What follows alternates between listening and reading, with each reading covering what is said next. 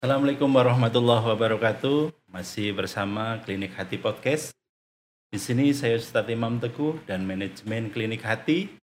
Alhamdulillah, alhamdulillah wa syukurillah wa nikmatillah. Hari ini kita kedatangan tamu yang sangat luar biasa sekali. Beliau adalah eh, pembimbing saya, guru saya, dan panutan saya. Beliau Habib Abdillah Al-Jilani. Selamat pagi Habib. Assalamualaikum warahmatullahi wabarakatuh. Waalaikumsalam warahmatullahi wabarakatuh. Selamat pagi. Nggih, sehat Habib.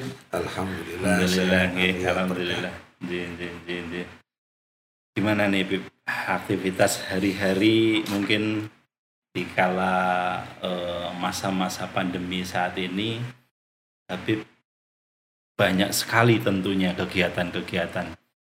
Eh, Habib merasakan di saat pas lagi pandemi saat ini mungkin banyak sekali nih ya kegiatan-kegiatan yang tadinya mungkin rutinitas di lapangan ya yang rutinitas mungkin menghadiri majelis-majelis Nah, saat ini mungkin banyak eh, kegiatan-kegiatan yang dilakukan melalui media sosial seperti saat ini podcast dan sebagainya atau siaran-siaran langsung yang sifatnya media. Nah ini saya sebelum mungkin mengorek-ngorek nih Habib ya, belum kita bertanya-tanya panjang lebar. Habib sendiri Nun Sewu Bib asli kelahiran dari mana? Kalau Gitu. saya asli dari Wonosobo. Wonosobo. Wonosobo, cuman orang tua kalau abah itu dari Pekalongan. Apa dari Pekalongan? Asli Pekalongan. Mm, mm, mm. Ibu itu asli dari Wonosobo. Jadi Dari kita eh, tapi saya produknya produk Wonosobo. Mhm. Kelahiran Wonosobo. Kelahiran Wonosobo, nggih, nggih, nggih, nggih, nggih. Masya Allah, Masya Allah. Terus gimana nih ceritanya kok Habib bisa sampai hijrah dari Wonosobo ke Cilacap gitu, Bib? Ceritanya Ya. gimana ini? awal kan dulu sekitar tahun akhir 99 atau awal 2000 tahun 2000 setelah saya selesai sekolah waktu itu Hmm. saya sempat sekolah di Semarang. Semarang. Saya di Semarang kemudian di Diponegoro saya Hmm, setelah selesai saya tahun 2000 masuk ke Cilacap Cilacap. hijrah ke Cilacap ini eh, berkecimpung di dunia pendidikan Dunia Nah, pendidikan. dunia pendidikan. Hmm, saya mengelola bersama dengan teman-teman itu mengelola satu lembaga pendidikan bahasa waktu itu hmm, saya kelola cuma memang berlangsung kurang lebih sampai tahun 2002 lah hmm. 2002 jadi murni waktu ke sini ya kegiatannya ya mengajar Hmm, yaitu dan mengelola lembaga pendidikan bahasa di Hmm. situ ada pendidikan bahasa banyak tidak hanya bahasa Inggris beberapa bahasa tapi saya termasuk di antara pengelola yang memanage daripada uh, lembaga pendidikan tersebut. Hmm, Masya Allah, Masya Allah. Berarti bukan cuma bahasa Inggris tok ya, Bib ya. Mungkin ada bahasa Mandarin, bahasa apa ya. Luar biasa. Iya, kalau lembaga pendidikannya ya, tapi Iya, kalau penguasaannya tentu saya tidak. Hanya saya Hmm. mengelola, tapi untuk yang saya fak, saya paham persis ya tentang bahasa Inggris saya. Hmm, hmm. gitu. Dengar-dengar sampai ke luar negeri juga nih, Bib. Masya Allah. Luar Ya, itu- biasa sampai ke luar iya. negeri ya, Bib ya. Itu satu rezeki yang Allah Taala berikan kebetulan Ustaz. Itu rezeki dari Allah Taala. Jadi cuman itu proses yang cukup panjang, proses yang cukup lama. Jadi bukan pada saat saya mengelola lembaga pendidikan, bukan. Hmm, iya, iya, iya. Akan tetapi justru itu di tahun 2007. 2007. Ya, 2007 setelah saya menikah dan saya punya anak waktu itu anak saya yang bernama Robiah Adawiyah itu pada saat usia 40 hari saya berangkat. Tapi memang itu melalui proses, tidak serta merta terus kayak saya ini bisa berangkat enggak, tapi harus melalui sebuah proses Hmm. yaitu suatu pengetesan. Saya dites di Universitas Pajajaran waktu itu. Hmm. Jadi saya ikut tes di Universitas Pajajaran. Hmm. Alhamdulillah di antara yang daftar itu ada 15 orang yang masuk dan Allah berikan kesempatan saya untuk bisa berangkat ke luar negeri. Itu. Luar biasa sekali ya. Alhamdulillah. Berarti karirnya udah diawalin dengan yang sangat luar biasa ya. Dulu sempat jadi guru juga katanya ya ya? Betul, Nah, betul. guru, Saya sempat jadi guru bahasa Inggris ya. Iya, Oh, jadi iya. guru bahasa Inggris. Jadi saya ngajar bahasa Inggris awal di Cilacap itu dari semua lini. Jadi Hmm. dari ketika anak kecil saya ajari bahasa Inggris dari anak TK, Iya, iya, iya. anak SD, Hmm. SMP, SMA, Hmm. sampai saya ada beberapa apa namanya eh, in-house training, pelatihan-pelatihan di in company training di perusahaan, Masya bahkan di stikers-stikers termasuk stikers yang ada di Cilacap pun sebagian dosennya juga ketika mempersiapkan untuk berangkat ke luar negeri, saya pun diminta untuk memberikan pelatihan kepada mereka. Jadi Masya Allah. hampir tidak ada tempat yang lowong yang belum pernah saya datangi untuk memberikan pelatihan bahasa. Mau di Bali Pertamina, di. Holcim, bahkan di Holcim pun ketika if itu pun saya sempat ada kontrak dengan Holcim waktu itu. Hmm. Alhamdulillah. Nah, cuma yang memang formal saya pernah mengajar yaitu di salah satu SMK Cilacap. Nah itu saya berangkat ke luar negeri itu pada saat saya berada di SMK. Itu Hmm. saya mengajar di SMK dari tahun 2005 sampai Hmm. tahun 2010. Nah, tahun 2007 ini saya diberikan kesempatan untuk eh, mengikuti tes, Hmm. Eh, mengikuti tes di pajajaran tersebut. Alhamdulillah lolos. Diberikan kesempatan untuk ke luar negeri tersebut ke negara yang mungkin eh, orang bilang negara yang wah begitu ya Iya, di, betul, di- betul, di- di betul. Amerika waktu itu Hmm, di tiga negara bagian Hmm. di eh, waktu itu saya berada di eh, apa namanya di New York juga iya New York. Boston juga iya terus di eh, Arizona ya, di Arizona Hmm, juga iya itu itu itu salah satu ini ya anugerah ini satu kesempatan yang Allah Iya, Taala iya, iya. berikan Iya. pada saya itu luar biasa ya dan alhamdulillah Beb klinik hati di New York juga kita ada cabangnya. Alhamdulillah alhamdulillah. ya alhamdulillah dikelola sama putra asli Indonesia. Tapi eh, dia kerja di duta besar Hmm, yang ada di sana. Alhamdulillah di nyambung nih kalau waktu itu saya sudah di sana mungkin sudah tahu mungkin Iya, saya akan mampir, mampir ya. cuman kan waktu itu kita belum tahu Belum, belum, betul. Allah belum tahun takdir 2007 itu ya Beb, ya? 2007 tahun 2007 ya. 2007 2007 saya ingat anak saya pada saat usia 40 hari saya Iya, tinggal iya, itu iya, iya. Pas pokoknya proses tesnya juga sudah masya Allah, Iya, tapi iya. sudah alhamdulillah bisa Iya, berangkat bisa pulang dengan eh, ya masya Allah, lah. alhamdulillah, Hmm. alhamdulillah. Kesempatan itu kesempatan yang Allah Taala berikan kepada kita. luar biasa ya kenangan-kenangan yang sangat hebat di sini nggak ngerti nih karirnya ternyata luar biasa ya sampai dikenal masyarakat kenal luar biasa sampai ke luar negeri seperti ini ya. nah ini Bib eh, saya sebenarnya di saat pas lagi eh, ini cerita tentang saya Bib ya mohon maaf Iya, sebelumnya Bib ya saya eh, mendirikan klinik hati untuk cabang Cilacap ini kurang lebih dua tahun setengah atau dua tahun Iya. empat bulan yang lalu. Ya, itu ada beberapa pasien yang selalu ini ini kisah nyata, Bib. masya Allah ini kisah nyata. Saya cerita mungkin ada sebagian yang manajemen nggak tahu juga nih.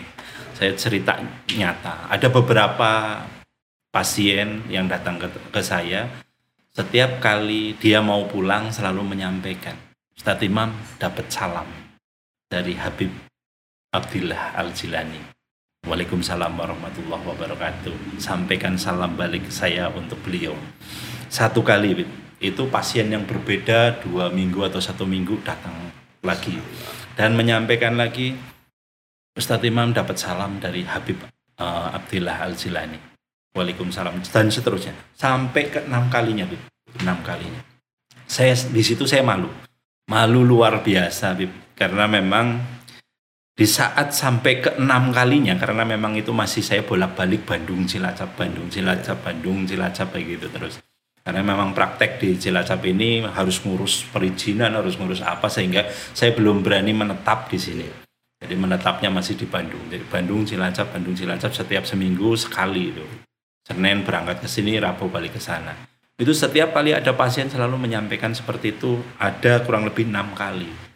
Nah ketujuh kalinya saya berpikir oh masya Allah ini ketika saya diam hanya cuma dikasih salam dan diam saya tidak menghadap serta mungkin tidak eh, meng- eh, apa namanya tidak sowan ke Habib saya akan mungkin ngerasa dosa sekali gitu. Dan yang niatan saya saya ketujuh itu saya harus datang pas banget ada acara majelisan di Habib. Iya, betul, ya, betul. majelis Allah. ya mungkin nanti akan kita bahas. Nah, di majelis itu saya ketemu dan sampaikan ke Habib, Bib Nun Sewu, Bib saya baru bisa sowan ke sini sudah ketujuh kalinya ya saya disampaikan salam dan Habib mungkin bingung ini aku kapan ngomongnya yo Ngo- ngomong salamnya kapan? Nah, itu ternyata itu banyaknya pasien yang datang ke saya Iya. menyampaikan salam salam salam. Dan kemungkinan enggak wallahu alam Iya. ya kita nggak ngerti juga itu. Mungkin kreteknya hati gitu Bib. Kreteknya hati oh ini salam ini salam ini salam. Mungkin Habib nggak pernah nyampein salam itu gitu loh. Terhadap mungkin pasien saya dan sebagainya. Karena itu pasien saya bukan asli orang Cilacap tok Bib. Ya itu dari Ngawi. Iya. Dari Pacitan ya dari Surabaya. Dan saya juga heran nggak mungkin beliau kenal sama Habib gitu kan. Dan itu luar biasa datang menyampaikan seperti itu datang menyampaikan seperti itu. Nah ini kualat saya kalau ketujuh ketujuhnya ini saya nggak bisa sowan ke Habib. Nah itu ini luar biasa. Mungkin ha, saya merasakan sekarang banyak sekali eh, per- perbedaan ya yang luar biasa ketika saya merasa dibimbing oleh guru guru saya panutan saya yaitu Habib Abdillah. Dan alhamdulillah ya dari semenjak itu Bib saya ada pokoknya saya mengkiblatkan lah. Yang tadinya memang saya ada guru mungkin Habib juga kenal Habib Sekaf Al Mahdi yang di Parung. Itu guru saya saya dapat masukan dan sebagainya. Beliau luar biasa sudah menciptakan atau mem- membuat saya seperti ini gitu dan sekarang dibimbing oleh Habib dan itulah yang terjadi Bib ini yang yang sangat-sangat sampai wah pokoknya aku harap gandolan sarungnya Habib harap sampai kapan pun woy. aku gandolan manut wes pokoknya gitu itulah yang yang memang perjalanan spiritual saya di Kabupaten Cilacap ini Bib. Dari itu saya mohon selalu bimbingannya Habib dan sebagainya. Itulah kisahnya yang mungkin satu kali sampai enam kali. Iya, iya. dan yang ketujuh kalinya baru saya bertatap muka. Mohon maaf Habib saya hari eh, apa tujuh kalinya ini baru bisa menemuin Habib dan sebagainya. Mungkin Habib bingung saat itu kok tujuh kali ya? kayak gitu. Kok disalamin sampai tujuh kali? Itu bentuk luar luar biasa itu batiniahnya ya. Itu mungkin cara Allah menemukan saya dengan Habib. Betul, betul, Allah. Nah itu. Terus ini sedikit pertanyaan juga untuk eh, Habib. Ini ceritanya gimana awal karirnya eh, Habib mungkin pertama kali dari door to door orang ke orang untuk bermajelis dan sebagainya sampai masya Allah ya ini siapa yang nggak kenal beliau gitu. Beliau luar biasa jamaahnya ribuan di Kabupaten Cilacap mungkin udah meluas sampai Banyumas, Wonosobo dan sebagainya. Nah, ini ceritanya gimana nih, Bu? Iya, ah, Itu seperti itu. Ya memang uh, dari ketika saya berada di Cilacap dari tahun 99 sekitar bulan Oktober waktu itu Oktober. sampai tahun 2009 itu 2008 nah itu kita belum berkegiatan Ustaz terkaitan Hmm. bidang dakwah kita belum kita masih tetap uh, dalam kegiatan-kegiatan seperti keterkaitan dengan dunia bahasa ya. masih Hmm, dengan pendidikan ya, pendidikan. Memang saya masih menikmati itu, Iya, gitu. iya. masih menikmati itu. Saya berjalan terus dan masih bahasa ininya agak koboi lah. Saya Hmm. ke sana ke sini, jadi merasa bebas gitu ya. iya.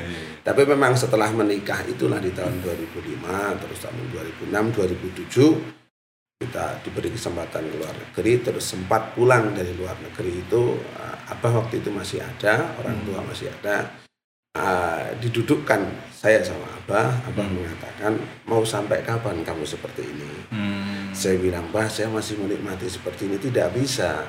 Kamu harus melakukan sesuatu yang membawa manfaat untuk orang lain, Hmm. gitu loh. Nah, kamu kan harus ingat apa yang disampaikan oleh Imam Syauqi. Imam Syauqi ini seorang bujangga. Iya. Dia mengatakan ikhfat li nafsika qabla mautika dzikraha fa dzikrul insani umrustani. Jagalah dirimu sebelum datang matimu dengan sebutan dan amal soleh. Hmm. Karena nanti sebutan dan amal soleh bisa menjadi umurmu yang kedua setelah kematianmu. Ini sesuatu yang akhirnya saya mendorong, Mbah, tapi kan bisa lah diundur, tidak bisa diundur lagi. Itu masih nawar. kan? Masih Saya nawar, masih ya? nawar sama Mbah. Kalau bisa diundur lah, Pak. nggak bisa. sudah waktunya. Nah, Iya. mulai dari situlah karena saya ingat memang bagaimana kebayang kalau nanti kok sudah meninggal.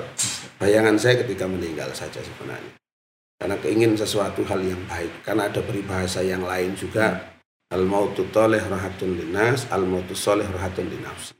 Ketika orang yang soleh yang meninggal, maka istirahat untuk dirinya dia. Hmm. Tapi masyarakat yang ditinggalkan akan meneteskan air mata. Hmm. Sementara meninggalnya orang yang meresahkan masyarakat, yang bikin orang nggak enak, nggak nyaman, itu justru ketika dia meninggal, yang istirahat masyarakat yang ditinggalkan, alhamdulillah orang seperti itu meninggal lah. Ini menjadi satu pemikiran saya. Akhirnya ketika itu saya masih ngajar di salah satu sekolah di SMK, Iya, iya. kebetulan teman guru saya ajak.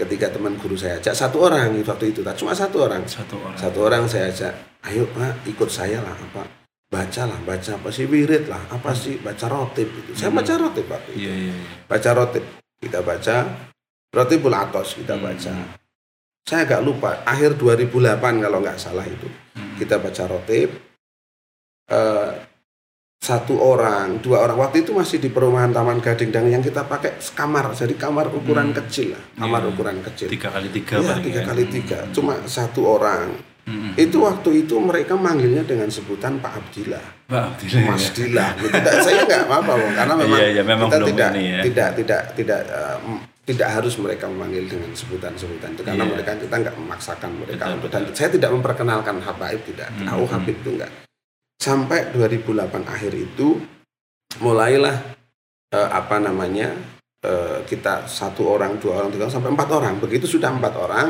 Hmm. saya ingat pernah ada salah satu itu yang orang tuanya itu sempat curiga dengan apa yang kita lakukan Hmm. karena kita lakukan itu pertemuan itu di kamar Hmm. ya sebenarnya bukan karena di kamar karena kita nggak punya tempat gitu kan Iya, cuma iya, empat iya. orang kan gitu lah Iya, keterbatasan. keterbatasan ya. Hmm, ini kita betul, di betul. kamar terus kita baca rotib salah satu orang tuanya curiga hati-hati karena waktu itu kan masih musim Rame itu. rame ya. mungkin dikira Hmm. eksklusif lah Iya, ini iya. bahaya medeni kan Hmm. apa bahaya gitu sebagainya tapi alhamdulillah justru orang tuanya datang Hmm. saya malah betul senang ketika orang tuanya datang kita punya kesempatan untuk menjelaskan setelah Hmm. dijelaskan malah orang tuanya mengatakan saya titip anak saya sekalian saya bilang jangan titip saya pak kita sama-sama saja Hmm. nanti biar uh, saya yang ngaji putra bapak yang ikut ngaji kita cuma pengen cari ketenangan sudah Iya, empat iya. orang Hmm. setelah empat orang berjalan waktu itu saya mulai ini apa kebetulan ada orang yang ikut Habib Lutfi Hmm. dulu dulu waktu muda ikut Habib Lutfi cukup lama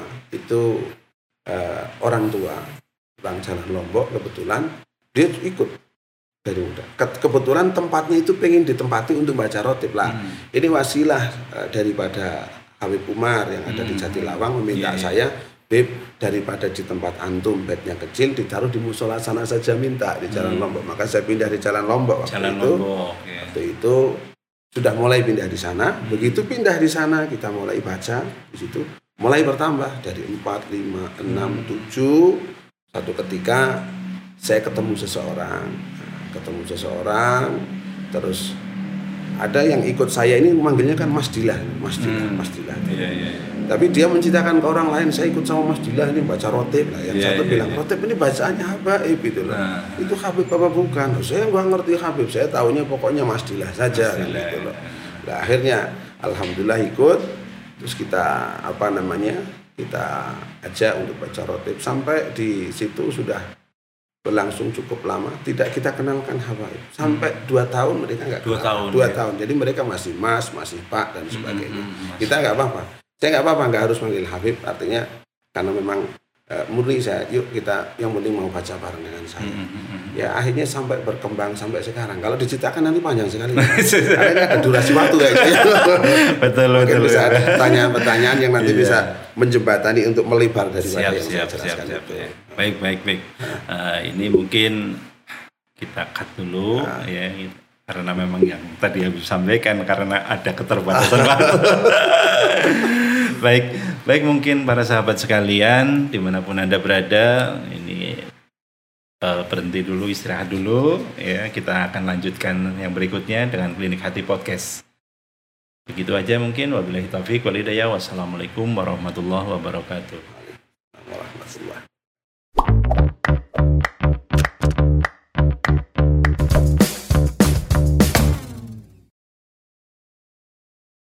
Baik, kita bertemu kembali masih dengan beliau, guru dan panutan saya yang sangat luar biasa, Habib Abdillah Al-Jilani.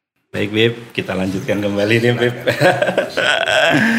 nah, tadi sudah menceritakan tentang eh, awal mula menjalankan apa rutinitas ya Beb ya. Rutinitas yang dari awal tiga orang empat orang satu orang gitu. Sampai berkembang sehingga pindah ke daerah eh, apa musola dan sebagainya. Dan yang saya tanyakan nih Beb mungkin banyak orang yang bertanya nih ceritanya eh, bisa mungkin dinobatkan atau mungkin oh ini terkenal nih baru gernya nih bisanya dipanggil Habib nih ya. itu gimana nih? Masih banyak sekali, saya yakin banyak sekali yang menanyakan hal itu dan mungkin mau bertanya mungkin nggak ini. Nah, iya. silakan Habib. Uh. Iya, jadi memang uh, ajaran daripada para habaib yang diajarkan hmm. oleh datuk-datuknya dulu kan maliahnya jelas. Ajaran hmm. dari baca adalah biasanya rotibul atas, rotibul hmm. hadad, hmm nanti ya, kalau mau lihat biasanya simbuduror artinya bukan berarti yang lain keliru enggak yang yeah, lain yeah. juga betul cuma itu yang biasa dilakukan oleh para para habaib. Nah memang pada saat awal uh, saya ini menjalankan rutinitas ini mm -hmm. uh, kita langsungkan di malam Rabu. Mm. Kenapa kok malam Rabu? Kebetulan malam Rabunya itu khususnya yang untuk selapanan setiap hmm. 35 hari sekali hmm. Hmm. bertepatan dengan malam kelahiran saya oh. malam Rabu Manis itu oh, itu sih gitu, ngepasin gitu. saja ada iya, iya, iya. seiring perjalanan itu masih tetap berjalan selama dua tahun biasa cuman memang eh, apa namanya ketika itu kan ada ketemu dengan seseorang yang hmm. memang orang tersebut mengetahui tentang gaib gitu. hmm. yang sebenarnya dua tahun saya tidak pernah kenalkan. Artinya hmm. dua tahun ketika orang ikut baca rotib bareng dengan saya, mereka tidak kita kenalkan oh Habib itu apa. Karena kalau nanti kita yang menyampaikan nanti ke sana jadi oh ini mau promosi ini promosi Habib ini kan nanti jual enggak enggak kita iya, enggak, iya, iya. enggak, enggak, iya. mau promosi gitu artinya justru hmm. memang ada orang lain yang hmm. yang tahu terkait itu dan hmm. memang uh, ada orang yang Allah Taala juga berikan kelebihan untuk memahami akan hal itu yeah. yang menyampaikan justru akhirnya menyampaikan ke orang lain bahwa oh itu adalah seorang habaib. Memang untuk menjadi seorang habaib tidak bisa pesan Ustaz. Yeah, Jadi yeah, kayak yeah. pas mau lahir itu kayak mau lahir terus pesan ada. Yeah, ya Allah yeah. nanti kalau saya lahir saya pengen jadi habib. Habib. Nah, kita nggak bisa pesan. Gitu. Betul, betul, Malah betul. satu tanggung jawab yang sangat besar sebenarnya. Malah kalau boleh milih mungkin hmm. Andai kata kok dulu lahir kamu ditawarin seumpama Allah kasih hmm. tawaran. Kalau boleh nak ditawarin seumpama kamu jadi Habib atau jadi Muhibin ya saya pilih jadi Muhibin, muhibin saja. Iya. Karena kalau jadi Muhibin enak, tinggal gandulan sarungnya saja tadi gitu loh. Yang digandulin iya. sarung ini kan berarti kan benar, ikat pinggangnya harus dikencengin. Harus dikencengin, Beb, ya. Artinya apa? Artinya memiliki sebuah tanggung jawab yang sangat berat -hmm. karena dia membawa nama daripada datuknya yaitu Rasulullah Alaihi Wasallam. Makanya eh, kadang-kadang uh, ada kecanggungan ketika seseorang hmm. yang tadinya awalnya itu taunya oh Mas Dila, hmm. Pak Abdillah, yeah. Mister Dila, Mister Abdillah ini yeah, yeah. akhirnya yang yang tahu mereka ya terus manggilnya ya oh Mas anu Mas Habib. mas Habib.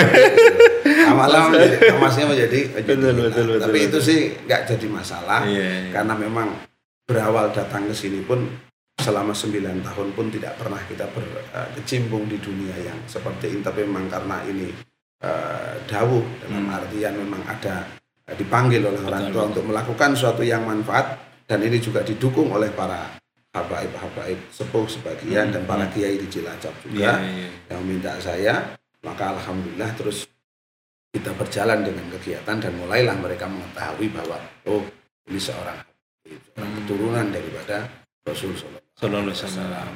Jadi bukan sebuah kebanggaan, artinya bukan sebuah kebanggaan untuk dibanggakan, tapi juga sebuah tanggung jawab yang sangat berat karena uh, apa namanya ini sebuah hal yang membawa nama daripada Rasul Sallallahu. Amanah yang sangat luar biasa. Luar biasa. Ini sesuatu yang sangat berat. Tanggung jawabnya ini tanggung jawab yang, yang begitu berat. Jadi bukan terus yeah, yeah. ketika uh, satu dua tiga empat ini kan kadang-kadang yang harus kita atur ini hati betul, ketika betul. di depan orang banyak jumlah orang banyak hmm. kadang ada perasaan khawatir juga Hmm. muncul di dalam hati yang kita khawatirkan oh ya ini loh saya Hmm. Habib Hmm. ini loh saya oh orang yang ikut saya banyak sekali ini penyakit yang yang kadang-kadang uh, berdoa sama Allah moga-moga saya dijauhkan dari hal-hal sifat-sifat yang seperti itu ada kekhawatiran Iya, ada ketakutan dengan hal seperti itu kita ada Hmm. khawatir ada takut makanya selalu berdoa untuk dijauhkan dari perasaan-perasaan yang Hmm. muncul sifat kesombongan Sifat di dalam sombong diri gitu ya, Beb. karena memang ini kan orang ini kan hina Hmm. ini kan lemah nggak kuat apa yang mau disombongkan nggak boleh sekalipun Iya, seorang iya. habaib pun katakanlah ya kita tidak harus mengatakan oh kamu harus ini saya harus kita nggak Hmm. itu artinya kita betul-betul kepingin uh, apa namanya hanya ingin bermanfaat buat orang itu Hmm. saja kita ingin manfaat artinya supaya seperti yang seperti saya sampaikan di awal ketika suatu ketika meninggal nanti ada umur kedua untuk saya. Kita lihat bagaimana orang-orang soleh mereka sudah meninggal Hmm. tapi mereka masih dikirim fatihah bahkan Ya, mereka masih disiaroi itu ada ada keinginan seperti itu. Karena semua ada ujung saya kira seperti itu Ustaz Jadi, Masya Allah. Masya Allah, luar biasa ya, Beb. iya, iya, iya. Baik, baik, Bib. Eh, terus ini, Bib, dalam mungkin menjalankan aktivitas, mungkin rutinitas seperti itu, dan alhamdulillah sudah siarnya luar biasa ke sana kemari dan udah dinobatkan bahasanya dengan Habib dan sebagainya. Kalau boleh tahu, Bib, Habib yang ada di Kabupaten Cilacap berapa orang itu kira-kira? Eh, yang ada di Kabupaten Cilacap eh, untuk di wilayah kota paling mungkin berapa kakak ya nggak begitu banyak nggak begitu banyak Hmm. satu mungkin sekitar tujuh atau berapa Tujuh. tapi sebenarnya kalau sampai wilayah ke Sidaraja sampai ke Majenang memang ada Hmm, luas itu ada luas, ada ya. cukup lumayan Lumayan Tapi ya banyak tidak, berarti ya. tidak banyak Hmm. sekali tapi Iya. kan kita kan masuknya wilayahnya di wilayah Banyumas kalau wilayah Hmm. Banyumas berarti kan ya sampai Purwokerto dan sebagainya Iya, itu Sukaraja dan sebagainya. Iya, lumayan Hmm. banyak. Tapi kalau di wilayah Cilacap khususnya di kota itu sangat sedikit sekali. Enggak Hmm. enggak terlalu banyak Hmm, itu dari hmm, hmm. para habaib yang ada di di sini. Dan mereka juga Iya. biasanya uh, memiliki kegiatan yang sama. Hmm. Tapi ya juga ada yang habaib yang memang mereka berbidang di bidang bisnis. itu Bisnis, masalah hmm. itu nggak Iya, masalah iya, mereka punya usaha dan malah bagus saya kira. Iya, iya, iya. Memang saya ingat pesannya Habib Lutfi itu Hmm. kalau habaib itu juga eh, kalau bisa jadi apa saja. Hmm. Artinya dalam arti kalau bisa jadi dokter jadi dokter, Hmm. kalau bisa jadi menteri jadi menteri, apa pun jadi tapi habaibnya tetap melekat. Artinya iya, iya. boleh jadi apa saja tapi habaib tetap melekat. Ini yang beliau sampaikan. Saya pernah mendengar beliau menyampaikan akan hal seperti ini. Jadi eh, tidak hanya habaibnya saja tapi punya fak, punya bidang khusus yang dia jalani. Kebetulan saya juga punya bidang saya adalah dalam hal Nah. bahasa kan begitu. Iya, iya. luar biasanya selain bahasa juga ngomong-ngomong nih Habib juga mungkin karena mendengarkan mungkin Dawei Habib Lutfi tadi eh, atau Habib-Habib eh, yang mungkin lebih, lebih ini lagi eh, Habib sendiri punya bisnis nih. Dengar-dengar nih luar biasa ya bisnisnya. Jadi selain beliau memang luar biasa untuk eh, siar agamanya beliau juga punya bisnis. Bisnis yang dahsyat ya. Dari bisnis kuliner maupun bisnis eh, otomotif nih beliau ya, luar biasa. Makanya teman-teman klinik hati yang ada di Kabupaten Cilacap ya kalau pingin ngerasain nih bisnis kulir kulinernya Habib ya mie ayam. Rasanya Arab banget pokoknya. Rasanya enak banget pokoknya. Itu itu luar biasa. Terus otomotif dan sebagainya beliau juga punya bengkel ya. Itulah saya saya salut dengan beliau gitu. Walaupun beliau sudah ah eh, disibukkan dengan aktivitas siarnya dan sebagainya tapi masih bisa mm, mm, apa menjalankan bisnisnya itu yang saya wah, takjub sama beliau. Allah. Dan alhamdulillah saya juga dulu Bib, saya pernah disampaikan sama almarhum Bapak eh, menyampaikan kepada saya, "Mam, Imam, kamu nek dadi kiai, dadi yo kiai sing bener. Nek dadi ustad, ustad to sing bener. Aja ngantekan kowe dadi kiai atau ustad atau apa, nggo ladeng mencari rezeki." Nah, ini salah satu panutan nih Habib. Dan ketika itu memang eh, saya tidak pernah kepikiran Beb saya dipanggil ustaz dipanggil mungkin eh, penyembuh atau apa tidak pernah kepikiran ke arah sana gitu mungkin itu udah jalan hidupnya Iya, saya iya. gitu karena memang Saya basically saya sama mungkin kayak Habib, mungkin basically-nya di dunia eh, apa pendidikan yaitu bahasa Inggris dan sebagainya. Saya juga basically-nya juga di dunia penerbangan ini malah judulnya tiap hari seru, seperti ini Sekarang Masya dunia Allah ya penerbangan yang dulu sekarang berkecimpung dengan orang-orang yang di dunia penerbangan. Iya. Kan? betul ya. Terbang itu sama terbang pilot yang suka ngeburin terbang, dara kalau Sekarang terbang, terbagi pada ngiringin apa baca Allah. ketika sholat. Iya, iya. Masih nyambung berarti ya? Masih, masih. masih nyambung masih kan tetap terbang ya gitu ya ya itu masya Allah dan saya ngambil ilmunya dari memang almarhum bapak itu eh, oh ini loh seperti ini dan sebagainya memang ketika saya menjalani itu lebih plong ya kita ibadahnya niat ibadahnya dan sebagainya itu tidak semata-mata mengharapkan seperti itu gitu memang luar biasa gitu.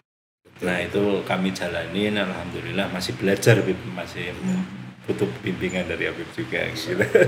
ya betul Ustaz. Jadi kayak kayak kondisi seperti sekarang ini mungkin orang melihat begitu, oh nyaman ya Hmm. dikenal orang, menjadi orang yang eh, banyak orang yang tahu dan Hmm. Tapi di sisi lain ada ketika kita harus merenung dan sebagainya, ada ke- kekhawatiran, Betul, ketakutan betul. karena tanggung jawab yang sangat besar. Betul. Makanya saya ingat sekali ketika orang tua dulu, kalau abah saya memang beliau selalu yang menjadi tokoh idola dari abah saya itu adalah Wes Al Hmm, Beliau setiap kali menceritakan tentang Wes Al sambil meneteskan air. betul. Sosok yang sangat takdim kepada ibunya. Ibunya. yang Masya Allah. beliau itu selalu mengatakan eh, majhulun fil ardi wa masyhurun fis sama. Ini Wes Al Nah, Abah itu selalu mengatakan seperti itu. Jadi Abah ini memang bahasa ininya tidak kepingin dia dikenal oleh orang lain. Hmm. Dan ini memang tidak mau dia dikenal oleh orang lain. Dia lebih kepingin dengan kondisi seperti orang mengenal dia seperti biasa. Dan Hmm. memang sampai akhir hayatnya memang. Nah, keinginan kita juga sebenarnya sama, kepingin seperti itu. Tapi memang tidak semua orang itu harus dengan jalan yang mastur untuk Hmm. tidak dikenal. Tapi ternyata harus ada juga orang yang mungkin dikenal. Betul. Tapi yang dikenal ini harus membawa manfaat untuk Amin. untuk orang lain. Kalau boleh milih ya pilihnya untuk tidak dikenal. Lebih nyaman. Iya. Kalau tidak dikenal saya nyaman. Saya mau makan di jalanan sama teman-teman. Betul ya. sekarang mau makan di jalan, ya, itu sama siapa? Paling bawa Iya. anak. Kalau bawa anak kan buat alibi aja kan ya. gitu. Aman. Iya. Apa nganterin anak kan gitu. Iya. Masya Allah, Masya Allah. Iya, iya. Inilah yang kita Hmm. ini kan. Masya Allah, Masya Allah. Dan ini Bib, ada beberapa pertanyaan lagi. eh, Masya Allah, dengan berjalannya waktu, eh, majelis juga sangat luar biasa nambah banyak. Yaitu berdirinya majelis Tanwil Kulub ya. Tanwil Nah. Tanwil Qulub. Nah itu saat ini kan nyampe ribuan orang ya dari mana aja gitu. Kalau saya kalau pas lagi kumpul itu merinding kayak semut datang luar biasa Bib. Ya. nah itu awal mulainya berdiri itu gimana karena memang dari satu orang dua orang kumpul tadi sehingga ada inisiatif oh gimana nih kalau mendirikan majelis Iya. Jadi memang awal kan tentu yang sebagai cikal bakal awal kan ketika kita di dulu di Taman Gading yang masih empat Hmm, orang sampai iya, tujuh orang di Hmm. musola. Nah setelah itu memang eh, kita rajin untuk silaturahim. Dalam Hmm. arti silaturahim di sini begini. Kita ada beberapa kegiatan di tempat-tempat lain, gitu loh. Jadi kayak kita bikin tempat-tempat di Cilacap, katakan nanti di Jeruk Legi kita ada, betul, terus di wilayah kesucian kita pun rajin untuk hadir terus nanti di mana kita sering hadir sering Hmm. hadir sampai ada rutinan di beberapa tempat Hmm. maka eh, ketika rutinan di jalan Lombok yang waktu itu pun saya berpikir kembali kenapa nggak harus saya tarik di tempat saya sendiri Hmm. hanya kita tarik ke rumah tapi yang di jalan Lombok tetap masih jalan untuk yang seminggu Hmm. sekali tetap Oh. tapi untuk selapanan kita tarik di tempat kami yang Iya, iya. akhirnya inilah yang menjadi satu ide karena kadang-kadang kalau lihat itu jamaah ketika pas acara itu kan kasihan saya Hmm. di depan rumah ya kan Hmm. harus dipasang teratak belum kalau hujan kadang-kadang Iya. pernah sampai saya itu nelongso nelongsonya itu ketika hujan besar sementara air itu ngalir dari bawah ya. Iya, nah iya. mereka kan akhirnya kan Basah sini basah semuanya. semua gitu. Seperti ini, kasihan Alhamdulillah saya ngerasain juga. saya karena sarungnya basah semua ngerasain Beb. itu yang menjadikan kita apa ya nelongso gitu. saya bersyukur ya Allah Moga-moga kita memiliki satu tempat tersendiri. Amin amin amin untuk- dan luar bisa- biasanya saat ini ya Beb. Dan ya. alhamdulillah Gedung solawat ya Beb. Sudah bikin gedung solawat yang mungkin kapasitasnya ribuan, itu ribuan bisa, Masya alhamdulillah. Allah. itu juga Ya. sebuah proses yang kebetulan itu didorong oleh teman-teman oleh uh, saudara semua Amin, jadi amin. bukan saya tapi itu adalah kerja dari teman-teman Hmm. semua yang artinya uh, teman-teman ini concern mereka kok saya kalau kita kepengen punya tempat sendiri lah Hmm. kasihan kan kalau mereka harus kehujanan dan sebagainya alhamdulillah ya sekarang sudah berdiri Hmm. meskipun bahasa ininya belum selesai sampai 100%, finishing ya, belum sampai finishing tapi memang besar sekali jadi udah bisa digunakan ya Beb. ya. Sudah, Masya Allah tetap itu. pakai. Seribu orang bisa muat ya Beb. ya. lebih kalau seribu orang lebih Insya Allah Iya, iya, iya. Berarti dengan adanya gedung solawat saat ini, eh, insya Allah kalau memang pandemi sudah beres, itu akan menjadikan rutinan ya, Bib ya, Betul. rutinan di sana ya. betul dan bahkan itu nanti tidak akan hanya rutin setiap selapangan kita Hmm. akan eh, adakan beberapa hal yang akan kita lakukan Hmm. eh, terkait dengan anak-anak muda remaja-remaja betul, kita betul, bikin betul. kegiatan-kegiatan yang yang positif Betul. kegiatan-kegiatan yang positif yang nanti mungkin akan kita rembuk eh, secara bersama-sama. Apa sih yang kira-kira bisa kita jalankan yang selepas dari tidak hanya sekedar Hmm. rutin. Kalau rutinan saja kan sayang kan, Iya, seperti betul, itu kan, betul, betul. maka akan kita manfaatkan untuk yang lain. Mohon doanya Ustaz. Insya Allah, insya Allah doa doa. Masya luar biasa ya. Terus eh, Habib, eh, mungkin rutinan seperti itu dengan banyaknya rutinannya di Ya. mana-mana dan sebagainya, aktivitas seperti itu, kira-kira ini nun sewu ini bahasanya. ini. Jangan-jangan nanti apa istrinya bilang, waduh ini sibuk banget suami saya nih. iklan lewat nih, iklan lewat. Iklannya lewat nih, iklannya lewat. Nah itu yang saya saya pertanyakan eh, dari pihak keluarga, terutama istri dan anak, sangat mendukung sekali tentunya ya Beb ya. Itu karena ya inti dari keluarga kan justru di situ gitu. Ketika kita karirnya bagus, luar biasa, atau mungkin dikenal banyak orang. Nih, yang saya tanyakan cara membaginya untuk beliau-beliau ini gimana nih kayak gitu karena saya sendiri Beb, saya sering ya eh, banyaknya saya pergi-pergi ke sana kemari kadang sok anak mungkin lihat saya ini Protes. itu mungkin protes kayak gitu ini ayah nggak pernah ada waktu buat saya dan sebagainya ini untuk Habib gimana Iya, memang eh, ini sebuah komitmen yang sudah saya sampaikan ke keluarga, artinya Hmm. bahwa eh, ketika kita ini sudah dianggap, dianggap, di, ditokohkan, Hmm. katakan dianggap ditokohkan dan dikenal oleh masyarakat luas, maka karena mungkin banyak beberapa orang, mungkin banyak orang yang membutuhkan kita, maka Mm-mm. pihak keluarga sudah kita kasih pemahaman bahwa Hmm. orang-orang seperti itu sudah bukan hanya milik keluarga Iya, iya. tapi juga menjadi milik Umat. milik umat. Iya.